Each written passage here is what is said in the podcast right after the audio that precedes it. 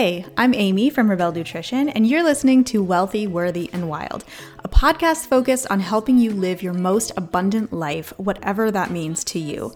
From money to entrepreneurship to manifestation to wellness and beauty hacks to the occasional Real Housewives reference, if you're ready to start becoming your next level self, the future version of you who's doing, being, and attracting everything you desire and having fun while you do it, you are in the right place, and it's time to start showing up as this version of you right now.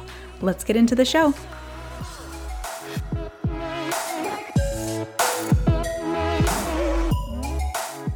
Oh my gosh, you guys, episode 100. I honestly cannot believe it. I cannot believe there has been 100 episodes of Wealthy, Worthy, and Wild. And although I can't say I was super consistent throughout the past three years, I took definitely some multiple month long breaks when I needed to. I am just so happy and proud of myself to get to 100 episodes. And I'm so grateful for everybody who has listened, especially from the beginning. Um, I know that, you know, the sound has not always been perfect. I have sometimes recorded from like, apartments when I've been traveling. Um, if you listen to my episodes during the pandemic, I randomly moved to Hawaii for a couple of months. So we have just kind of been all over the place. But you know what? I have always stayed true to recording when it feels authentic to me and when I feel energized to do it and then I take breaks when I don't. So I know that's probably not, you know, the podcasting advice that a lot of people would give, but it's what I do and I'm just so grateful to have you here. So I figured for the 100th episode, I should do a little Q&A answering your guys' questions from Instagram. So that's what we're going to do today. But before I get into um, all of the really juicy questions that you asked me, I'm gonna give you a recap on like literally one of the best weekends of my entire life that recently happened. if you guys follow me on Instagram, you probably saw that I went to the second night of the Taylor Swift Eras Tour in uh, Phoenix, Arizona. I flew into Scottsdale. I have some friends there, um, stayed there for the weekend, and it was just so much fun. If anybody is a Swiftie out there listening to this, I definitely am. I'm obsessed with her. I've been obsessed with her since her very first album. I know every single one of her songs, and it was like a lifelong dream of mine to go to her concert, and it was everything I imagined it would be and more. Had the best time ever. Um, our seats were on the floor, so we were actually pretty close to her, but I will say it was kind of hard to see because I'm pretty short and being on the floor, um, it, it was kind of difficult. So I don't know if people are still trying to get tickets. I know I think they're pretty much sold out ev- everywhere, but if you're trying to get like resale tickets, try and get something a little higher up, honestly, because it was a little bit difficult to see her. But other than that, I mean, the, the concert was absolutely amazing. Scottsdale was beautiful. I had the best time. And I'm just going to throw this out there in case anybody is trying to get rid of their Taylor Swift tickets to another concert of hers this summer. I absolutely would go again. So if you're looking for a friend to come with you, um, or you just want to get rid of your tickets, I know they're like sold out everywhere, but I would go multiple more times, especially if it's at the LA show because that's near me. So, um, if you are going to the Eras tour this summer, I'm so excited for you. You're gonna have the best best time ever. Um, okay, and now I guess we can just get into the Q and A. I'm honestly like, I, sometimes I do the Q and A box, and I hope that I'll get some like juicy personal questions. But I think this is my own fault because I really focus so much of my content around online courses that most of the questions are around money and online courses. But I tried to throw in a couple other like fun personal ones in there as well. So. On that note, let's start with question number one, which is are you moving? So, if you've been following my new home buyer journey, I've been a little bit quiet about showing like a house tour, really talking about anything related to buying a new house. And the reason being is that, okay, I'm just gonna give you guys the whole recap here. This is like the inside scoop. So basically, we had signed the papers, purchased the house, everything was final, we come to do the last walkthrough where they like give you the keys and tell you everything about the house before you move in. And for the first time ever, I noticed that there was extremely loud airplane noise. And it wasn't just one airplane, you guys, it was like every couple of minutes a really loud airplane. And not just outside. Like even when we were inside i could hear them as well. And i thought to myself holy fuck. Like did i not check to see if we were in a flight path before buying this house. Um, and I didn't because every other time we had been there, I, I had never noticed them, which is crazy. So, I mean, at that point, what are you gonna do? You know, like the house is already purchased. We're homeowners. We own this house. Like, what are we gonna do? So, Eric and I both tried to stay really positive. We're like, you know what? I'm sure we'll get used to it. I'm sure, you know, once we get a bunch of furniture, it'll be muffled and we'll be distracted and like, I don't know, we'll get we'll get used to it. It's no big deal. Um, and six months later, I can confidently say that we have tried everything and are still not used to waking up in the morning in a jarring way to airplane noise. I mean, I think I'm sure there are people out there who are, you know, not phased by noises or maybe who aren't as sensitive. I am a highly sensitive person, and so is Eric, um, to sounds, to fabrics, to tags in my shirt, to people around me, like to different energies, to different foods. Like, I'm just a very highly sensitive person, and sound is probably the most, the thing that I'm most sensitive to. So, especially with what I do as a job, you know, like podcasting, I'm recording videos all the time. It, sound is just a big, a big problem. I also, you know, and I, I, I think I've hesitated I'm wondering if you guys can hear the, the plane that's flying by right now. I can see it out my window. Oh my God, I wish I had a video. Okay, going off on a tangent, Amy. I think I've hesitated a little bit in talking about this because I I feel so grateful and so lucky that I bought this beautiful house in LA that was like my dream home. You know what I mean? And I was so excited about that. And so I don't want it to come off as negative or like I'm complaining. But unfortunately, with something like that, like, you know, you're unable to fall asleep at night. You're you wake up first thing to a jarring airplane sound. It can really affect not only your sleep, but your mental health. I mean, Eric and I both not sleeping well for six months. I mean, it's definitely taken a toll on us energetically. Um, so, all of that to say, all of that to answer your question that yes, we are moving. We're in the process of trying to sell our house right now. So, um, fingers crossed for that. And then we, once that gets sold, we are going to be uh, looking for something else. We're not like, looking that seriously yet because I just don't know. The market has been changing a lot and I don't know how long it's going to take for this house to sell. I'm hoping it's quickly, but um, you just don't ever know. So I, I don't re- really want to. We're actually living in it still as we're doing like open houses and showings, which again, a little bit stressful and not the most conducive to my working environment. But I figured we would try that first rather than like trying to buy another house before before we sell this one. So I will definitely keep you guys updated and let you know where we move. Hopefully it's nice and peaceful. it's still going to be in LA. I I love California. I honestly can't imagine myself permanently living anywhere other than California because I love it. So I'm sure as we start, you know, looking for another another house, I'm going to take you guys on the journey with me again and just, you know, take this as a learning lesson. If you are about to buy a house and you're somebody who's sensitive to noise, definitely like spend a lot of time at the house without any music on, without talking to anybody, um, without any water features going that might be trying to distract you from what's happening outside, um, just to make sure you get a real feel for like the sound around the house before you buy it. That's my PSA to all new homeowners. Okay. Next question Where did you and Eric grow up? Are you native Californians? Um, so, Eric and I are actually both from the Midwest, which is kind of funny and also makes sense now why I feel like we got married so early. I think that's like such a normalized thing when you're from the Midwest, but then we get out to California and people are like, oh, you guys have been married for 10 years? Like, how is that possible? Eric is from South Dakota and I am from Colorado, and we met when I was going to college in Colorado. So that's where we grew up. I kind of grew up all over the place though. I mean, I lived in Colorado mostly, but I also lived in Hawaii for a couple years with my family growing up, and I was born in California. So, I mean, I guess technically I'm a native Californian. I was born in Newport Beach, but I only lived here until I was like two.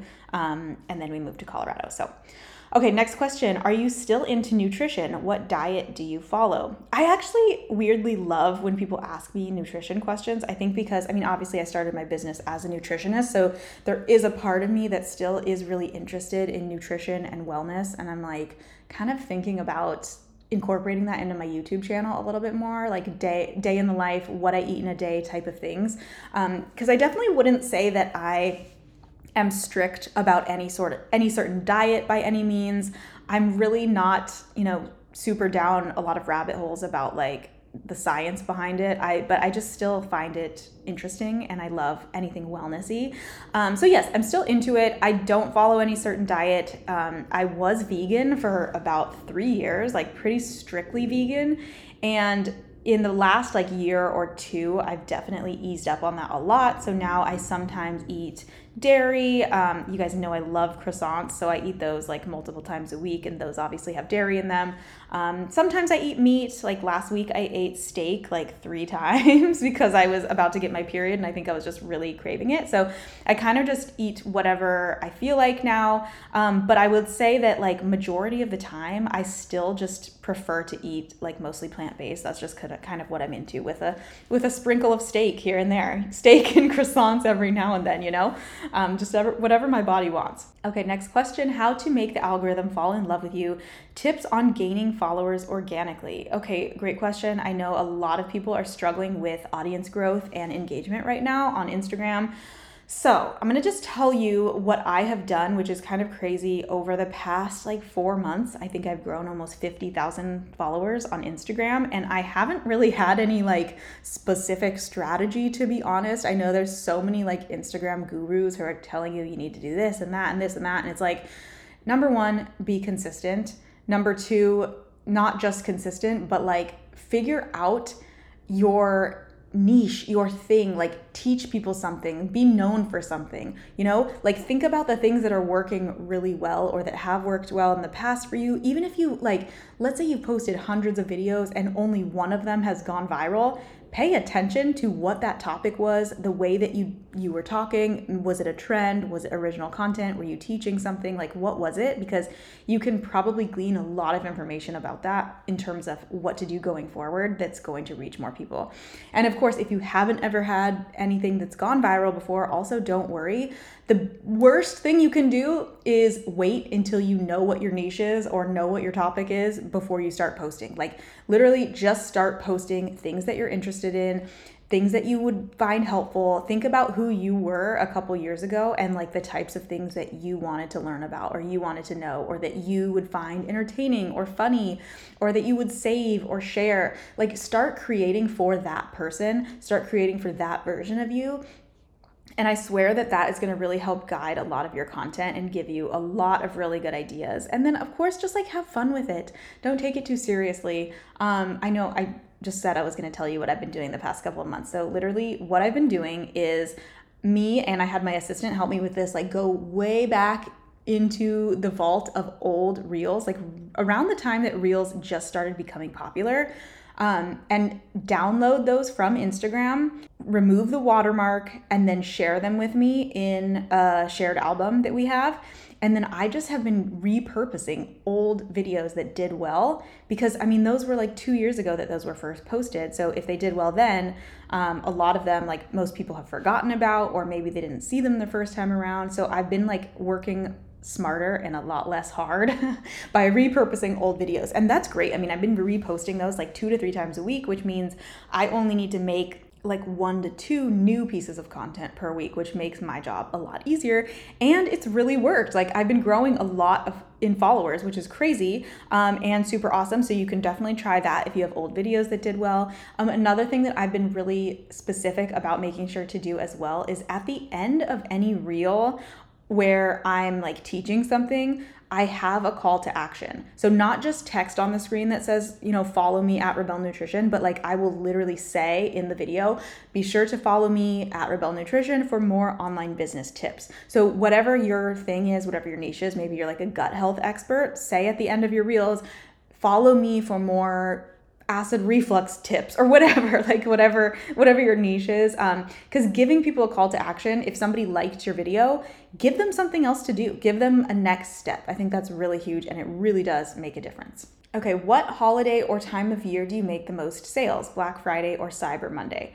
So usually so as you guys know consistently over the past two two and a half years since i've been you know running my passive income funnel that sells my online courses i've been hitting consistently 100k to up to 500k months um, from that passive funnel.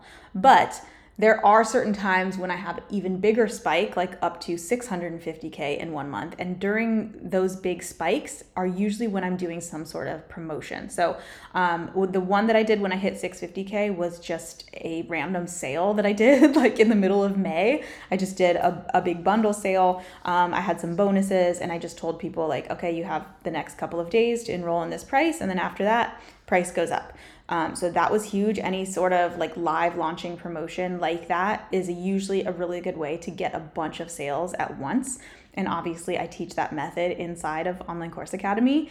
Um, and then also, yeah, I usually do something around Black Friday, Cyber Monday. It's also my birthday, like right on that weekend. So I usually do something, some sort of promo then as well um, that has a really, really big spike as well. So I love the combination of both. I love having passive income all throughout the month, no matter what I'm doing, no matter if I'm traveling, whether I'm launching or not, because that really gives me a sense of stability. I like seeing sales come in every single day. It makes me feel like, okay, you know, even if I don't have the biggest month ever this month, at least I have that consistency um, of knowing that my business is still growing and flowing. And then occasionally, you know, like two times a year or so, it's really nice to do a big promotion and get like a huge influx all at once, you know? Um, and I do, like I said, I teach both of these methods inside the Online Course Academy bundle. Where do you host your webinar for passive income? Okay, so I teach my entire webinar strategy and passive income strategy inside of the OCA bundle as well. But um, I I actually have two webinars that I host in two different places, and I'll explain why. So, I have one webinar that I host on Leadpages, That is an option that I teach in Passive Income Academy that is a lot simpler. So, basically, if I want to send somebody to my webinar and for them to be able to watch immediately, then I will send them there. They basically enter their email and then on the next page, they can start watching the webinar video. Then I have another webinar option, which is the one that I promote more often, which is a lot more in depth. So it again is all automated, but what the difference is, and this this one is hosted on um, EverWebinar, is I send them the link to sign up, and the sign up page actually will list a couple different times like time slots when the webinar is playing. So they can choose, you know, do I want to watch it tonight at 6 p.m. or do I want to watch it ne- tomorrow morning at 10 a.m. They'll have a couple different time slots. And that also works really well because, you know, sometimes people aren't ready to watch right now. They need to like carve out 45 minutes of their day to watch that. Um, so that's another option. I really like EverWebinar too because it just gives more of the appearance of a live webinar in the sense that like you can chat with other people that are watching at the same time. Um, you can do like a product offer. So at the end if you watch until like the 40 minute mark or something you'll see the option to enroll in oca kind of pop up and you can click on it so again, I teach both of those and how to set them up, um, and the pros and cons of like each one, depending on like your level of tech savviness. I teach both of those inside the OCA passive income bundle. Okay, um, and if you guys want more info on that, there's tons. Like you can click the link in my bio on Instagram. You can look in the show notes to this episode. I talk about it all the time. It's everywhere. You can also DM me if you can't find the link. Okay. Um, next question is Instagram growth and reviving an old account. I get this question a lot. Like, okay, you know, I haven't posted in a long time. What do I need to do to revive my account? Should I just start a new account? I feel like okay, if it were me, and let's say I had an old account that had a couple thousand or a couple hundred followers on it, but nobody had, I hadn't really been active on it uh, in a long time, I honestly like would not start from scratch. I think that that's setting yourself back. If you already have a couple hundred or a couple thousand or whatever followers on an old account, that's okay. Once you start posting again, those people are going to start seeing what you're posting. So, and if they decide they're not interested anymore, then they can leave. Like that's totally fine, but you don't need to start at zero again. That's that's my personal opinion. I think that makes it more work for yourself. Um, then why not re-engage and re-leverage the people that are already there? Because honestly, probably 50% of them at least are still going to be be interested in what you're talking about even if you change topics just because they're interested in you. I think that's the thing is sometimes we think oh well if i'm switching from you know nutrition to beauty what if all these, these people unfollow me? It's like you have to realize that most people that are following you for nutrition or whatever your original topic was they're interested in it mostly because of you, and the nutrition is the icing on the cake. So even if you pivot, even if you change topics, most people are still going to stay around. So just start being consistent. Start posting about the new topic or whatever you want to talk about. Create a, a strategy of like, okay, I'm going to be posting five reels a week for the next month and see how it goes. Um, okay, how do you emotionally get through the hard times in your business, especially at the start? Oh, such a good question. I think it's funny because I recently did a TikTok about this topic, about just talking about how, like, there are times in my business when I will literally cry every day. And I I feel like I can say that here. I don't really talk about that on Instagram because again, it's not like it's not like the most marketable to be showing up on stories every day and being like, well, I cried all morning because I was really frustrated. But the truth is, like any business owner, especially if you are a solo business owner or you're somebody who is starting out and trying to wear 100 hats and do everything yourself, is that it is a lot. So if you're feeling like that right now, like it's completely overwhelming and you don't know if you can handle it, just know that like you can and it's normal. And I have been there. And I think every business owner has been there. And it gets better. I think especially if you're somebody who like has a lot of emotional ups and downs, I blame it on my I blame it on my human design, okay? Um, is that you know there are highs and lows. And with business there are good times and there are stressful times. And every hard time is an opportunity for you to get better. Um, and it, it does get easier. So how i emotionally get through it. Well I listen to what I need. So, for example, if I'm feeling just like completely overwhelmed and tired, then I will let myself take a nap or take a rest that day. If I'm feeling like I really need help and I need somebody to help me, then I will start looking for another person to add to my team. So I think really being gentle with yourself, listening to what you need, taking rest when you need it. Uh, I heard this quote the other day that I absolutely loved, and it was something like, the harder you are on things, the faster they will wear out. Meaning, like, the harder you are on your business, the harder you are on yourself. Yeah, it might, you know, burn bright and work really well at the beginning, but it's gonna burn out quickly too. So just take it slow, be gentle with yourself, and think about your business in terms of longevity. Like, if you try and just kill yourself right now to make everything perfect, you're probably going to burn out quickly and your business is not going to be sustainable. So, you know, self care, treat yourself, take naps, go to bed early, do what you need to do, hire the people that you need to help, and just know that growing slowly is okay you don't have to compare your step by step slow growth to somebody else's seemingly overnight success because the truth is, like, nobody has an overnight success. So even if it looks like they do, you probably haven't seen the years and years of stress and mental breakdowns and emotional ups and downs that they have gone through to get to there. So just have that realistic look whenever you are you know on social media. Okay next question. How did you oh sorry. Did you have to do nervous system expansion as your business grew?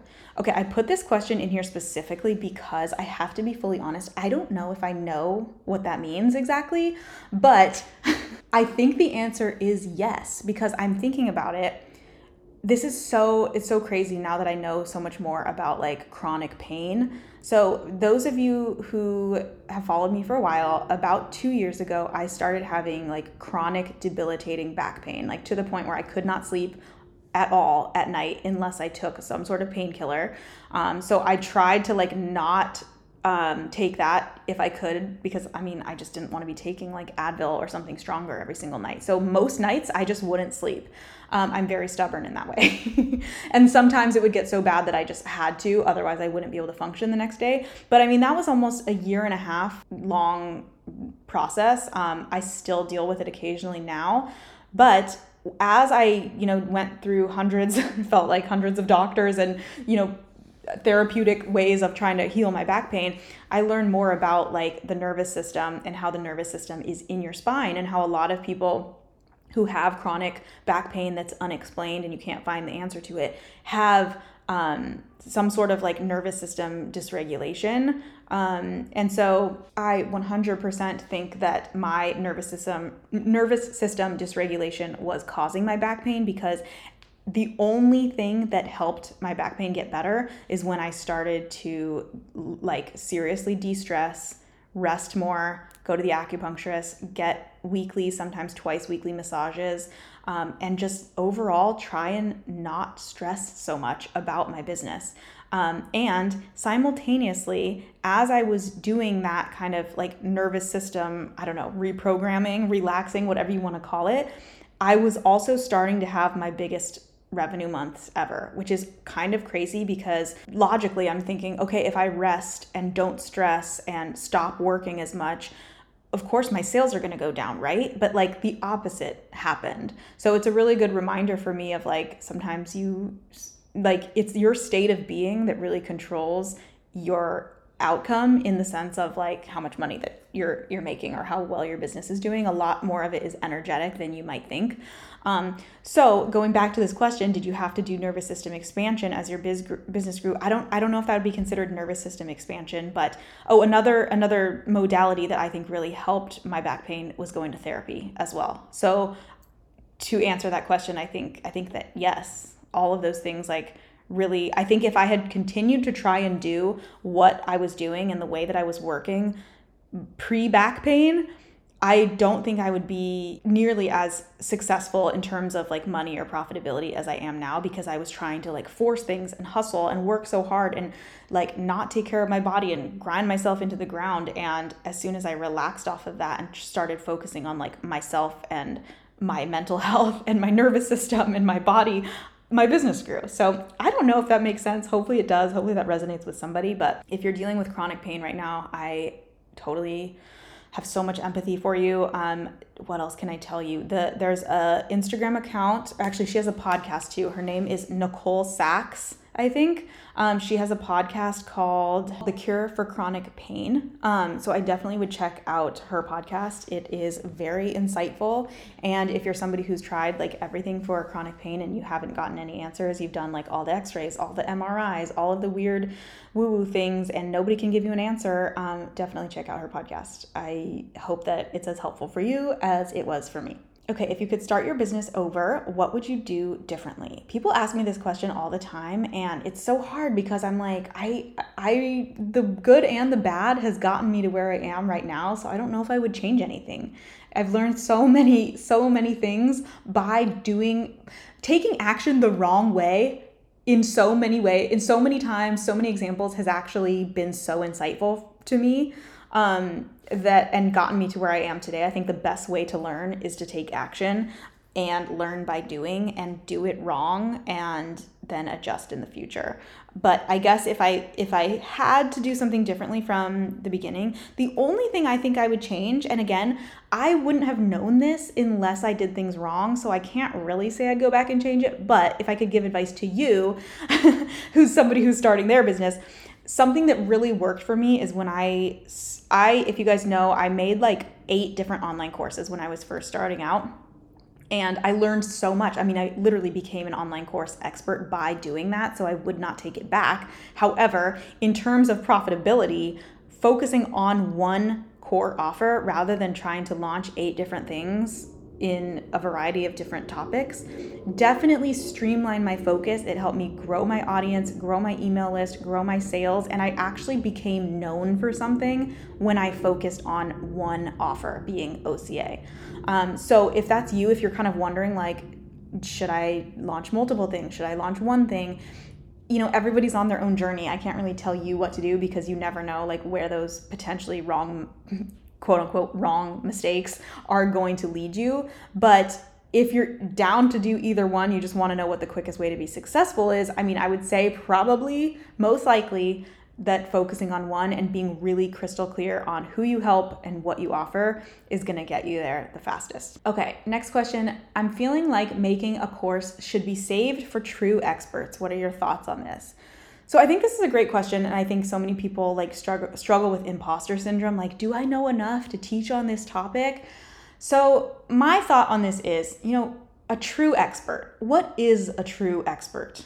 I'm I'm asking you to think about this question. What is a true expert? Because I think when we think what, you know, only the only people that should make courses are true experts. When I think of a quote unquote true expert, I think of somebody who has maybe been like on Oprah or somebody who has kind of like that public persona or notoriety or has had publicity. But those aren't the only people who are super knowledgeable. That's basically just somebody cherry picking a random person. Like, let's use Dr. Oz, for example. Like, he got super expert level status because he was on Oprah as a doctor. But there are hundreds of thousands, well, maybe not hundreds of thousands, thousands of other doctors around the world that are probably equally as knowledgeable as him. He just happened to get that expert status via publicity. So I think just because you don't have quote unquote expert level status does not mean that you don't know enough to create a course. So what I would what I would ask you is if you're wondering like do I have enough do I have enough information do I have enough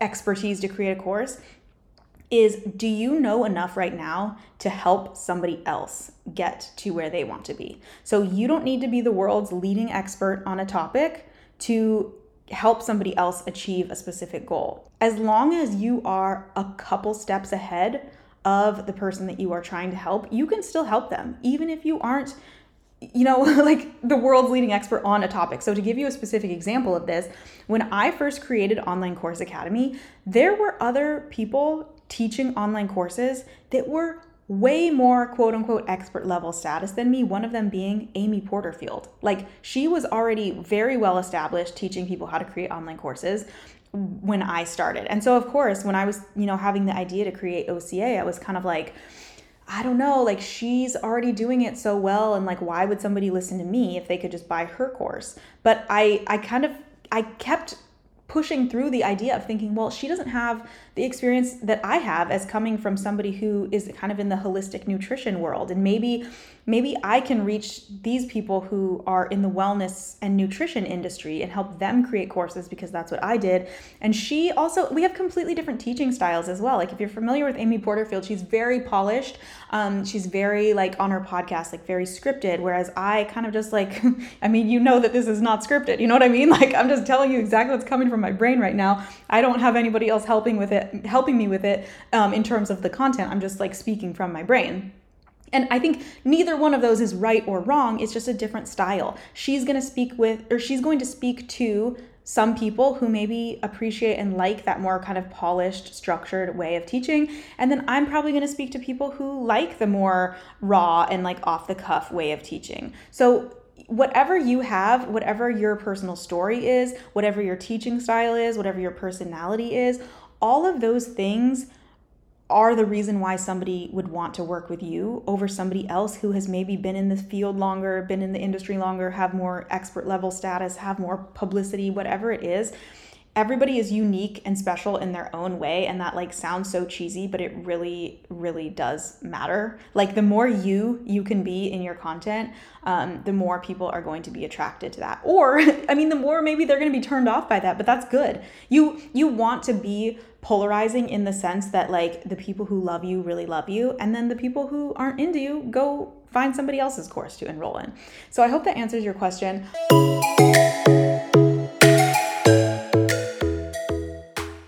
So, about six years ago, I was living as a minimalist in a tiny house, thousands of dollars in debt, never spending a dime on anything non essential. And I just started to have this feeling like I want more than this. I want freedom to make my own schedule, to travel the world, to take bougie vacations and not limit myself to the cheapest food item on every menu anymore. Most importantly, I wanted to make an impact and help tons of people all over the world without hustling or working myself into the ground.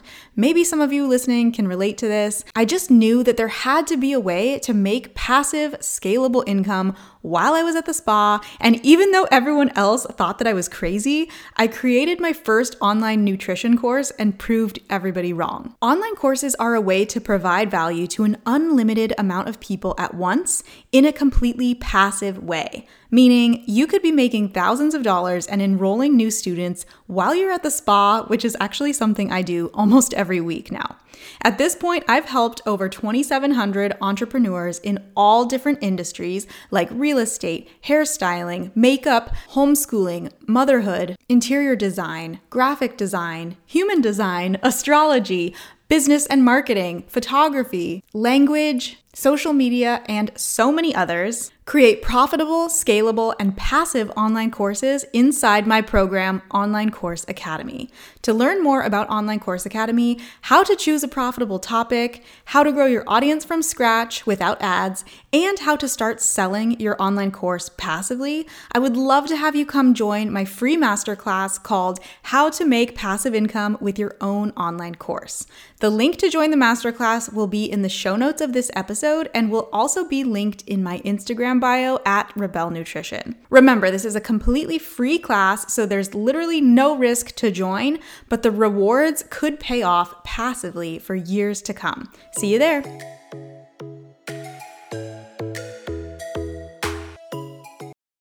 Okay, I just took a break to do this workout. I've been showing it on my Instagram. Um, I had to take a break from podcasting because this workout it's called EMS electro muscle stimulation.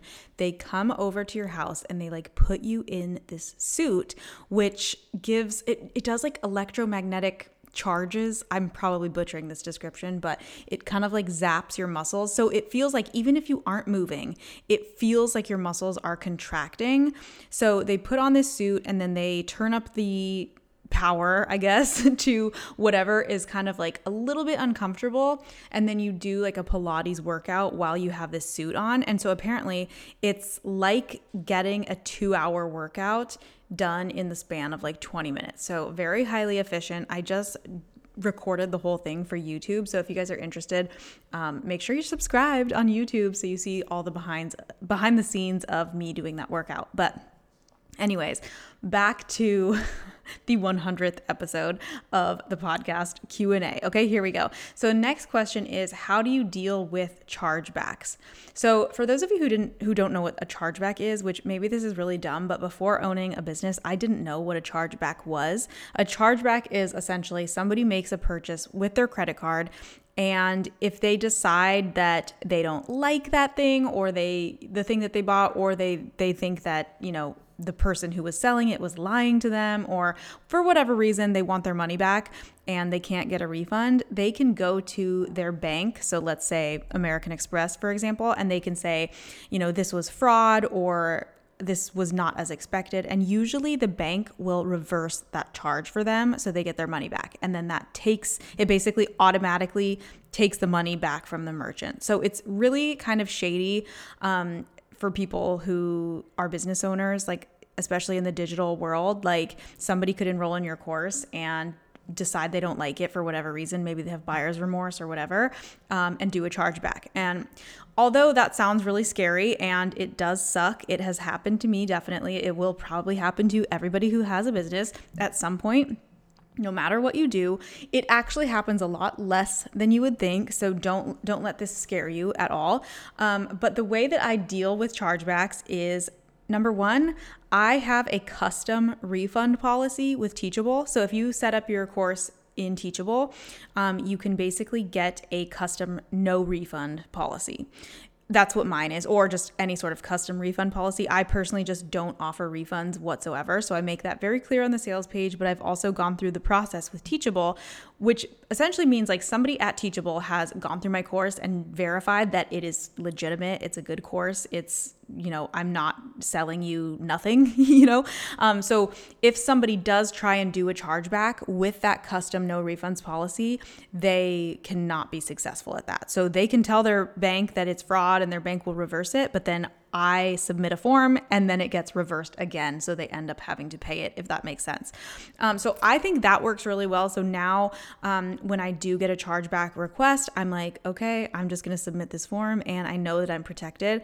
Um, if you don't have a custom refund policy yet, I would just do your best to be really, really clear on the sales page of your course of like who this course is not for and who shouldn't purchase this course. I mean, be really clear and make it very clear that like you know what i do is i say if if you're unsure if you don't want to have an online business if you're not willing to put in the work you know all of these things um, then don't buy it. Or if you have questions, you can absolutely reach out to me and my team, and we will give you the answer before enrolling. And then I'm very clear on the sales page as well that, that we do not offer refunds under any circumstances. So to be very sure you're ready to buy before you do it. And that really that removes most buyer's remorse. I mean, to be honest, whenever somebody, I'd say 99% of the time, if somebody asks for a refund for your course, it's because they have buyer's remorse. It doesn't really have anything to do with your course. So it is hard to not take it personally, but it's just kind of the name of the game of selling anything, you know? Okay, what is something that you wish people would ask you more often? Great question. Honestly, I would say probably just anything unrelated to online courses. Don't get me wrong, I love online courses. I'm obsessed with them. I want to help as many people create profitable online courses as possible. But a lot of times now I've kind of shot myself in the foot because I do talk about online courses so much like I mentioned before that when I do a Q&A that's kind of all anybody really asks me. I mean, I would say 80% of my questions are online course related. And I'm kind of like, okay, at this point, I have answered every single question you could ever want to know. If you go through my content, like it's in there somewhere, literally everything you would ever want to know about an online course I have answered. Um, so yeah, I would love to kind of talk more about just like my life and wellness and what's going on and just personal things because you guys know I, I love to just keep it real with you in that way. Um, but again, that's kind of my own fault for just not not sharing more of that in the first place. Any summer travel plans? Okay, yes, I'm very excited about this. We have a couple trips coming up this summer, and I say we, my husband Eric and I. Um, last summer, we went for two months straight to Europe, which was absolutely amazing. I did a whole recap about it um, last year about everywhere we went, so you can check that out if you're interested.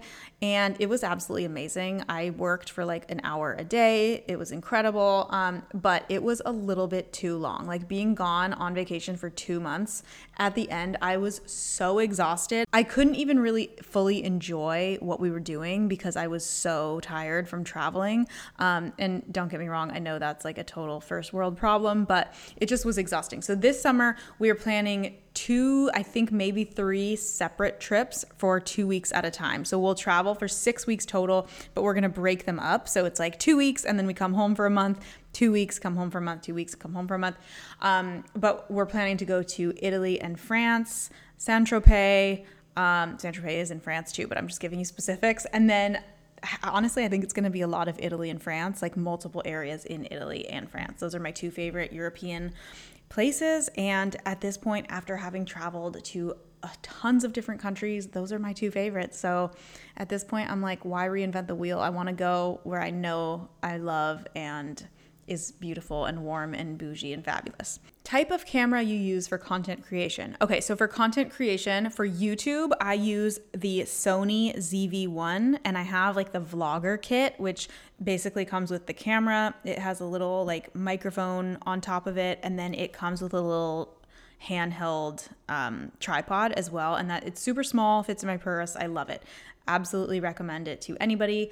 Um, and then for Instagram and TikTok and most other things, I just use my iPhone. Okay, I am new to Online Course Academy. How can I automate my course without doing one on ones? Okay, I'm assuming you are not an OCA student yet, um, just by nature of the question, because not doing one on ones and how to automate your course, that's what we teach you inside the OCA bundle. So you are definitely in the right place. If you don't want to do one on one clients, you absolutely do not have to. So, what you're going to do instead is create an online course um, that helps people achieve a specific desirable result. So, for example, maybe you used to do one on ones to help people get pregnant or with their preconception nutrition or something like that. Now you're just going to turn all of that information that you would have taken a one on one client through and you're going to put it into an online course that somebody can go through on their own time. Um, you know, as many times as they want in a virtual way that does not require your time. So, this is how, and then you're going to sell it. Obviously, the passive part comes in with the way that you automate your course sales, which is again something that I teach, but a webinar, automated email funnel, the combination of those two things, the passive funnel and the online course, is the way that you are then able to make passive sales any time of day, any time of night, no matter what you're doing. Um, and that's what I've been doing for the last couple of years. And it's amazing. I want to help as many people create this kind of sustainable passive income as possible because I know that, like, it, even if somebody doesn't want to have their course be like their full time job, it's like pretty much everybody would love an additional income stream that is mostly passive, right? So, that's kind of my goal. And if you're listening to this and you want help creating your own, um, come join the link in my Instagram bio. Check out the show notes of this episode. I've got so many free resources to get you guys started. Um, a free masterclass with a bunch of info on how to choose your course topic. So I'm super, super excited to have you, whoever sent in this question, and um, I'm excited for your course. Okay, what to do if somebody else has a course on a similar topic that's your passion as well?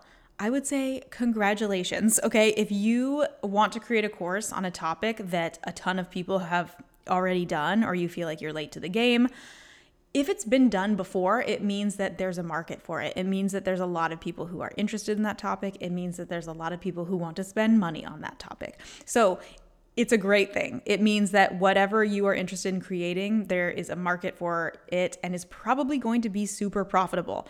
Um, I think if you want to create a course on something that you've never seen be done before, the chances are that it most likely is not as profitable um, or it just needs like a couple tweaks around it to make it you know more accessible. Maybe people don't fully understand what you're what you're teaching and the just the positioning of it needs to change. So i think you are definitely onto something. I would get excited if that's you. And then the only thing that i would say is just to make sure that you are infusing your own personality your own vibe your own story that's huge into the marketing of your course. Because ultimately the thing that's going to set you apart and set your course apart when there's hundreds of thousands of other people doing, you know, teaching the same topic as you the thing that's going to set your course topic apart from the thousands of other people who are teaching the exact same thing is literally you. People are going to be attracted to you, the way that you teach your story. I think that's why your story is so important because your story is what resonates with people. Like, or maybe doesn't resonate with people and they decide to go buy, you know, a similar course from somebody else who has a different a different um, story. So it's really important that you aren't just sharing the content itself, but you're sharing your vibe, your story. Like I've said a million times, like your you-ness is what makes you special and is what is going to sell your course and make people want to buy from you. How do you feel about the Restrict Act? Won't it affect online business? So, as far as I know, the Restrict Act is mostly referring to banning TikTok, unless I'm, you know, living under a rock here. But um, as far as I know, like you guys have probably heard, maybe by the time this comes out, we'll have some answers about this. But it looks pretty bleak for TikTok right now. It seems like um, this act is going to ban it, ban TikTok in the United States for security reasons.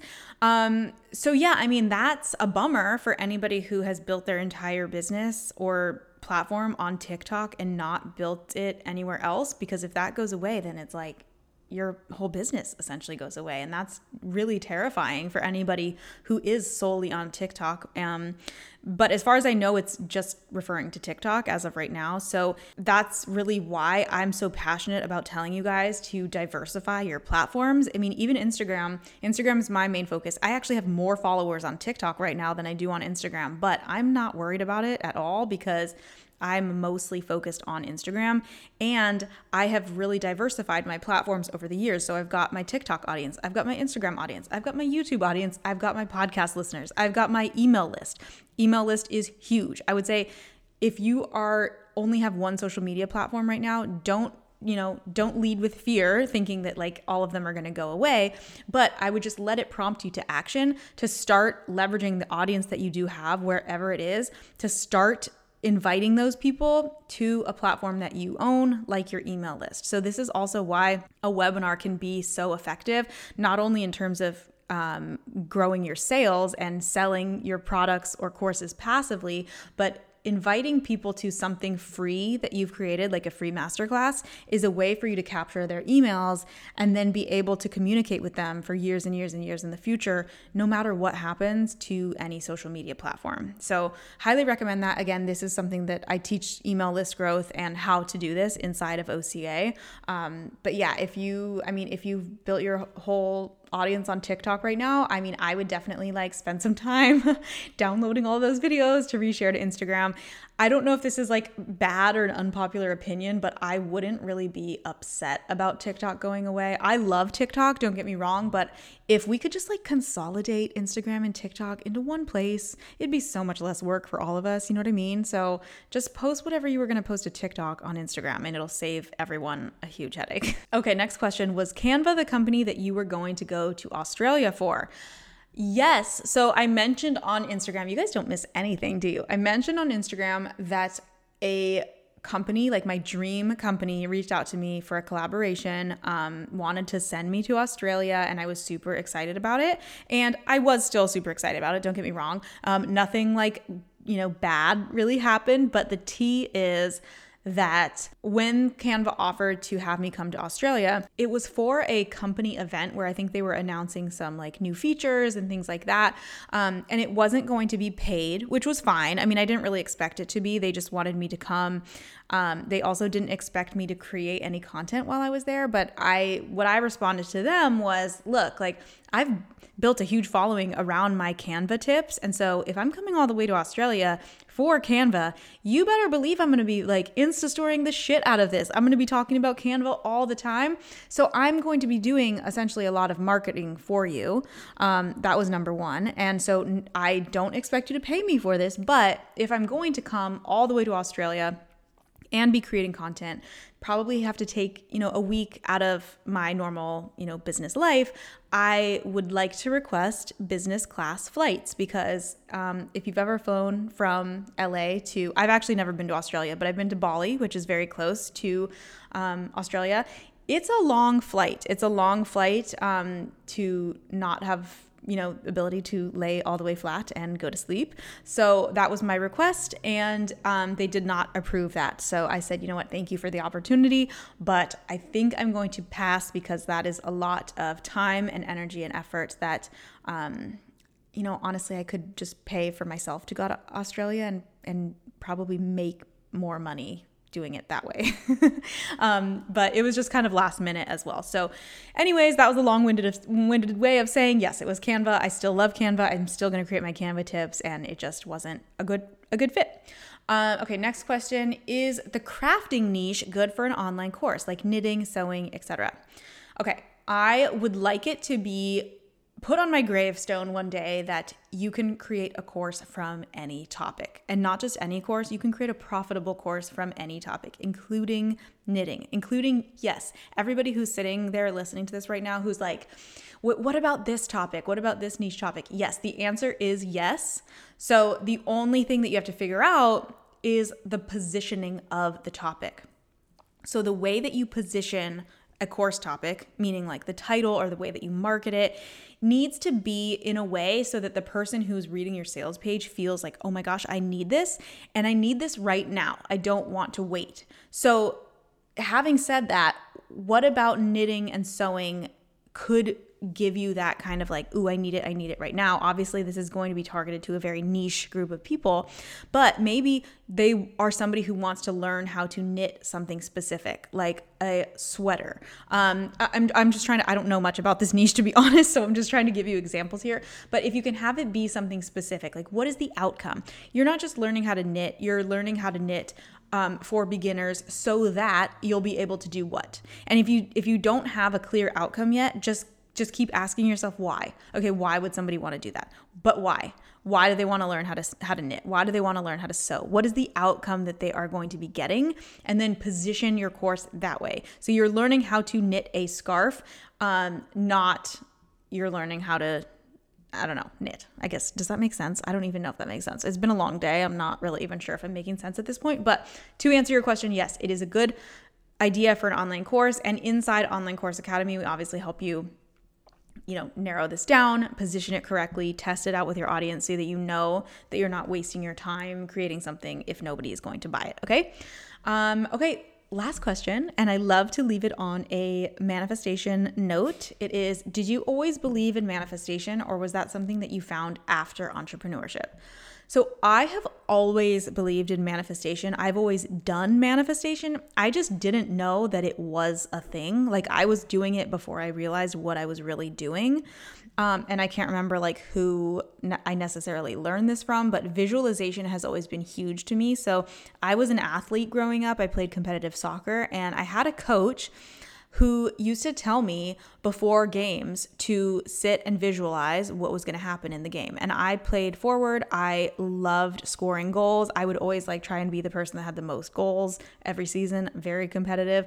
So before each game, I would take 10 to 15 minutes and visualize shooting the ball and and having the ball go into the net and scoring like multiple times.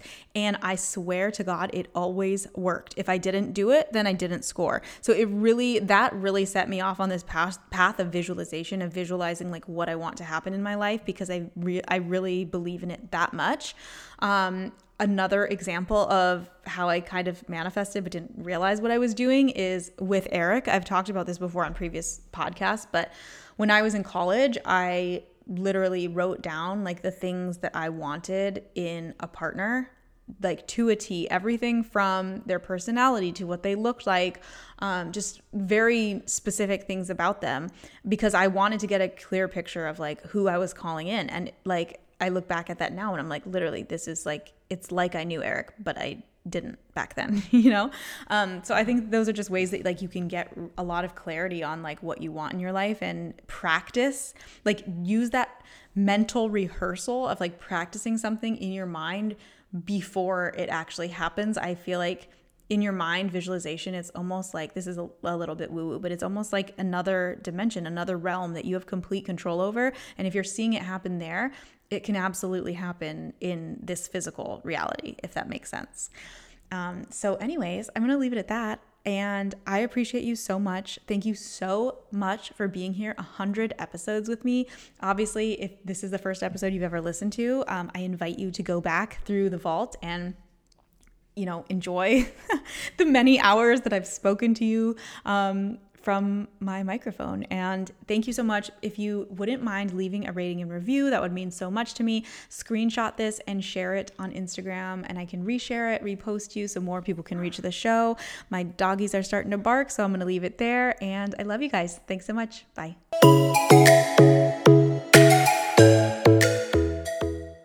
Thank you so much for listening to Wealthy, Worthy, and Wild. If you enjoyed this episode or found it helpful, would you do me a huge favor and either share it on your Instagram stories and tag me, or leave a rating and review on iTunes or wherever you were listening to this? It helps us reach more people with this message. I love and appreciate you all so much. And remember, the most effective way to attract your desires is to start showing up as the version of you who already has those things right now. There's nothing standing in your way from feeling those feelings today. Now, go have a beautiful rest of your day.